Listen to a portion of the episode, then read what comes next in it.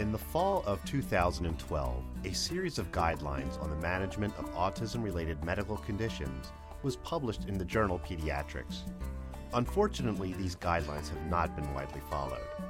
To help increase the use of these autism related medical guidelines, research is being conducted into many autism related gastrointestinal issues.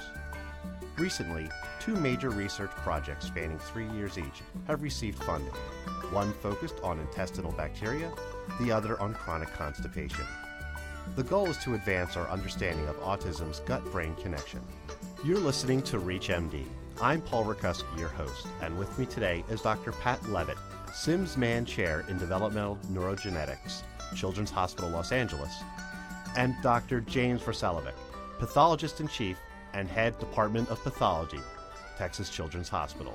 Welcome, Dr. Levitt and Dr. Versalovic. Thank you. Thank you very much. So, Dr. Levitt, can you tell us a little bit about your professional background? I'm a developmental neuroscientist, PhD, and the research programs that I'm involved with are really focused mostly on trying to understand the role of genes and environment together that contribute to the development of circuits that are vulnerable in disorders like autism and schizophrenia and other psychiatric disorders. And we also look at clinical populations to try to understand individual differences among children who have the same diagnosis but may present in different ways. So, Dr. Versalovic, tell us a little bit about your professional background. I'm a physician scientist, so I have an MD and a PhD. My medical specialty is pathology, and so uh, we're, uh, as pathologists, I'm, we're actively involved in determining the diagnosis of, of children here at Texas Children's Hospital who have a variety of disorders. And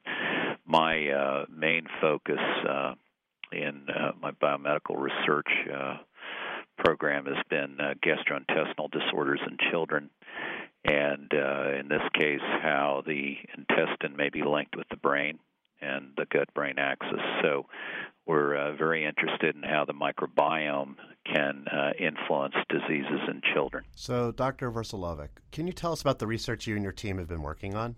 So, in our Texas Children's Microbiome Center based at Texas Children's Hospital, we have a team of uh, scientists who are actively working on try understanding the human microbiome with an emphasis on the intestine. And by understanding the, the various microbes, mainly bacteria, that are present in the uh, intestinal tract, uh, we're uh, interested in how these differences in these bacterial communities can influence uh, the immune system and the nervous system and signaling within the human body. And so, beyond composition, we're very interested in function and how these microbes coexist with uh, with humans, living together as one system uh, hopefully promote health and prevent disease. And if we have disease, how can we affect disease and reduce symptoms, maybe possibly in the future cure disease by uh, changing the function of the microbiome. So, what is the methodology of your new microbiome study? Well, uh, in in our new study, uh, we are interested in bacterial composition and function in children with autism spectrum disorders. And so, in kids with autism, we know that many have uh, gastrointestinal symptoms, GI symptoms, if you will. And uh, often that's constipation. Sometimes it, it may be just abdominal pain, diarrhea. We are um, trying to understand how the microbiome in the intestine may be uh, contributing to these GI disorders in children with autism. And by uh, understanding the composition and the function of the microbiome in autism, we're hoping that we can treat these symptoms and hopefully affect autism itself because we think the gut and brain are linked together. So we're really we're going to be studying the microbes themselves and the metabolites or the chemical compounds that are produced by these microbes that get into the bloodstream, get into the body, affect the nervous system. So what are the outcomes of this research that you hope to find? Well, first of all, we need to understand the differences in in children with autism that have GI uh, symptoms and disorders versus those that may just autism without the GI disorders and begin to understand uh, diseases in children uh, with a greater resolution. So we, we talk about stratification, where we can separate patients by by understanding the whole system more, microbe and man in this case, and uh, by doing that, hopefully we can gain some insights in why some patients respond to different treatments differently in different ways. And so uh, ultimately, we want to be able to change the function and composition of the microbiome to reduce the symptoms, for example, reduce the constipation, reduce the abdominal pain. Hopefully, then also making uh, enhancing the quality of life for these children and uh, ultimately maybe affecting autism itself. And, and if the brain and gut are linked together, can we uh, not only affect the GI function, can we begin to make an impact on brain function too? Because we know these chemical compounds are providing signals from gut to the brain. So, what are some of the possible applications of your research in the probiotics field? Well, my laboratory has been involved in probiotics research uh, for a number of years, and uh, we know that there are uh, these first generation probiotics that are commonly uh, recognized, such as lactobacillus and bifidobacterium, that may be present in yogurts and fermented foods, and anyone going into a grocery store can read uh, on a label and see these organisms uh, that may be present.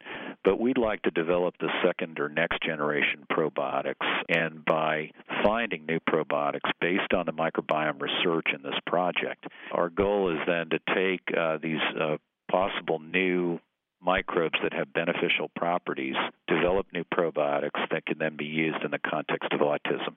And these probiotics may reduce uh, GI symptoms, may cure GI symptoms such as constipation, abdominal pain, but may also impact the disorder itself, these autism spectrum disorders, in a deeper way, in a broader way, again by affecting the gut brain communication. So we are hoping to identify new candidate probiotics for autism tailor made for autism. If you're just joining us, you're listening to ReachMD. I'm your host, Paul Rakuski, and I'm speaking with Dr. Pat Levitt and Dr. James Versalovic. We're talking about gut brain studies and their impact on autism spectrum disorder research. So, Dr. Levitt, would like to turn to you now. Can you tell us about the research you and your team have been working on? Several years ago, we um, did two studies that I think led us to where we are now. Uh, one was to look at children with autism spectrum disorders and their medical comorbidities. Every child with an autism spectrum disorder also typically will be diagnosed with a GI problem or an asthma problem, immune problems, and other kinds of medical issues that we typically don't think about as being a core component of the spectrum disorder. GI disorders are present I think there's some consensus. It's about 40% of children diagnosed with autism spectrum disorder have a GI condition that can be diagnosed by a pediatric gastroenterologist. We did a genetic study and showed that there were uh, uh, certain genetic risk factors that we identified previously just in autism that seemed to be even more represented in children with autism and, and uh, diagnosed GI conditions. So we became interested in trying to understand in more depth w- what might be unique about children who have both autism and a diagnosed GI condition. It turns out from a study we did um, where we recruited children into the study, uh, in contrast to depending upon medical histories that you can find in in um, hospital charts um, that children with autism and GI problems typically have more severe language impairment, which is part of the core that's used for diagnosis uh, core, core, symptoms. Um, they tend to have more obsessive compulsive types of behavior.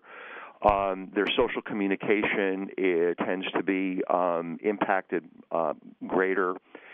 And the other thing that we found was, which was a surprise, is that we um, looked at a measure of oxidative stress, which is a sign of of problems with organ function. And you can measure some of these markers in blood or in uh, urine, and they're used very commonly uh, in um, other disorders like stroke or aging, obesity, you know, et cetera. So we looked at it in autism and saw that there's a there's an elevation of these markers, and there's a subset of children who are uh, who are even higher in terms of their oxidative stress status compared to people who even have a stroke. So that was a red flag for us in terms of then trying to design a study that where we would recruit children and then follow them over a course of a year and, and try to do two things.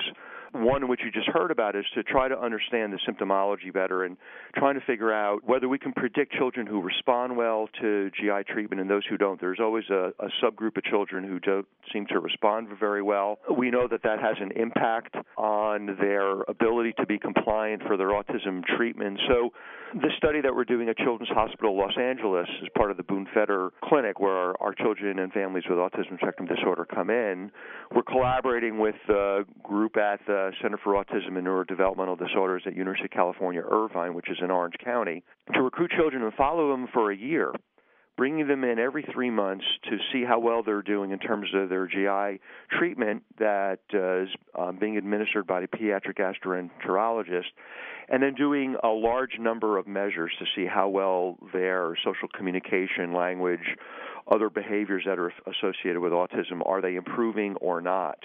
At the same time, we're measuring this oxidative stress marker because what we know from other studies that has not been looked at in autism yet is if their clinical conditions, if someone's clinical conditions get better, then their oxidative stress improves as well and this marker gets better.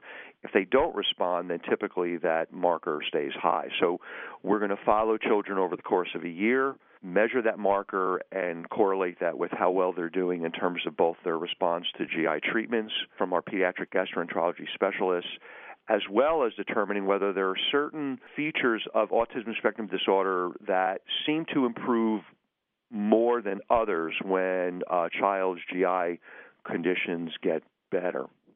And that's the study in a nutshell. So you talked about oxidative stress a little bit there.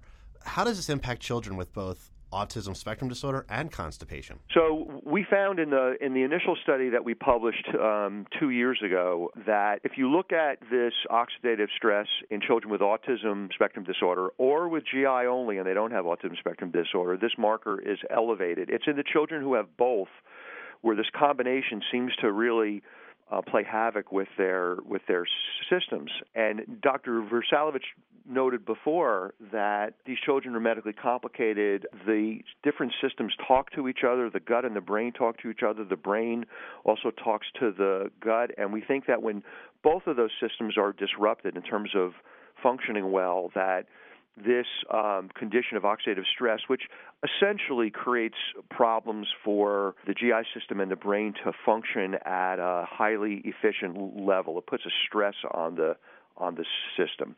And, and, we see this elevated more in children who have both conditions than when we look at children who have either one or the other. So, Dr. Levitt, where can our listeners go to get more information about what you're working on? There's an email contact.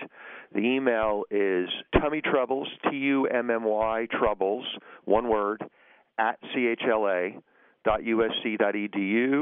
they can go to the Children's Hospital Los Angeles website and they'll be able to navigate to find information about the study itself, which is described in some detail. And uh, the families that are going to participate in this are, because of the nature of the study, where children have to come back every few months, it's going to be, the families are going to be located in Southern California. So, Dr. Versalovic, can you tell us where our listeners can go to get more information about the research you're working on? We have a specific email address for any queries, uh, questions about this project, and that is uh, autismgi at bcm.edu. BCM for Baylor College of Medicine and Texas Children's Hospital, where the study will be based, will also be providing information on our uh, main websites, and we're working on advancing that content. We also have a specific person, uh, Dr. Ruth Ann Luna, L U N A, and uh, her email address is raluna at bcm.edu. Uh, and we will be uh, then coordinating uh, local efforts here uh, based at Texas Children's Hospital. Anyone can contact the Department of Pathology. Uh, in addition, we have um, collaborative sites at the University of Texas Southwestern in Dallas and Nationwide Children's in Columbus. But if uh, any individual is interested in those sites um, in Dallas, Texas, and Columbus, Ohio, uh, they can certainly just email autismgi at bcm.edu and we'll provide that contact information for uh, anyone interested. So I want to thank both of you for joining me today for this program. Certainly. My pleasure. My thanks again to my guests, Dr. Pat Levitt, Simms/Mann Chair in Developmental Neurogenetics, Children's Hospital, Los Angeles, and Dr. James Versalovic, Pathologist in Chief and Head Department of Pathology, Texas Children's Hospital. We've been discussing autism spectrum disorder. Be sure to visit our website at reachmd.com, featuring podcasts of this and other series. I've been your host, Paul Rakuski, and thank you for listening.